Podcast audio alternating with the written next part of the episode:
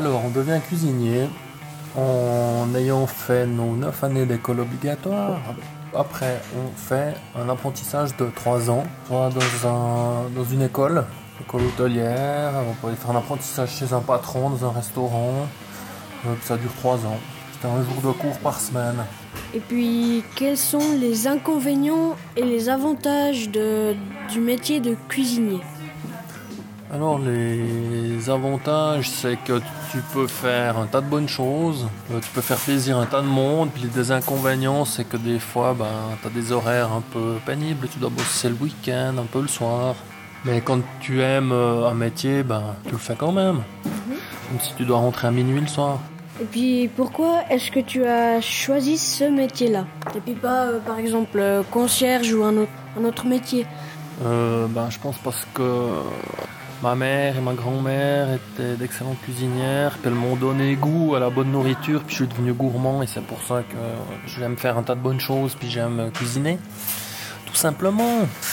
Qu'est-ce que tu aimes le moins et le plus dans ce métier? Alors, ce que j'aime le plus, c'est que je peux manger quand je veux. Puis ce que j'aime le moins, c'est qu'il faut des fois faire la vaisselle, quoi, quand même, puis nettoyer. Aimes-tu faire la vaisselle? Bah non, j'aime pas. Mais j'aime quand même, vu que en ayant fait la vaisselle, après je peux travailler avec des ustensiles qui sont propres. Y a-t-il des risques de, dans le métier? Alors les risques, c'est justement euh, les coupures, euh, les brûlures, puis de prendre du poids, surtout si on est trop gourmand, quoi. Mais sinon, il n'y a pas vraiment de risque euh, important. Et puis, est-ce que c'est un métier simple ou reposant? Non, en tout cas pas reposant. Mais c'est un beau métier.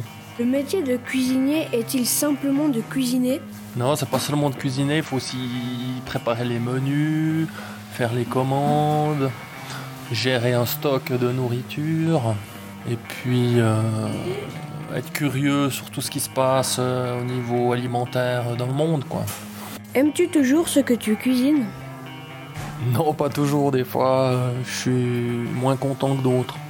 Ouais, ça arrive. Et comment te sens-tu quand les gens n'aiment pas ta cuisine Moi, ça m'embête, sérieusement. Je me dis que j'ai raté ma carrière, en fait. Mais il y a tellement de fois où ils aiment que je me dis que j'ai réussi ma carrière.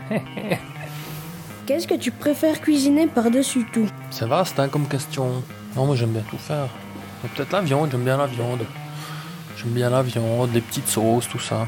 La sauce au mori, par exemple. Et est-ce que tu goûtes la cuisine que tu fais avant de la servir? Bah oui, toujours, même trop. D'ailleurs, j'ai jamais faim à l'heure du repas. On a coupé deux carrés d'oignons. On a euh, trempé, enfin on a... euh, On les a fait revenir dans Voilà. l'huile euh, Voilà. avec les moris.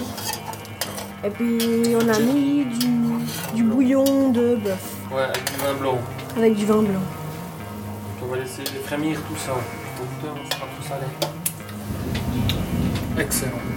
Tu fais comment pour euh, savoir Par exemple, s'il y a 10 personnes qui veulent une bolognaise, justement, tu fais, tu fais comment pour euh, savoir que- combien d'ingrédients il faut pour faire une bolognaise pour 10 personnes? C'est une bonne question.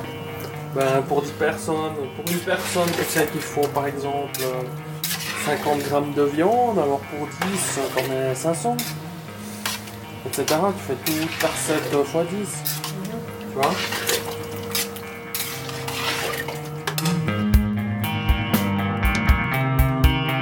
L'important c'est de assaisonner, tu vois, mais j'ai pas du tout assaisonné là. Ouais, c'est le plus important. Ah ouais, Sinon, c'est pas de goût. c'est pas bon.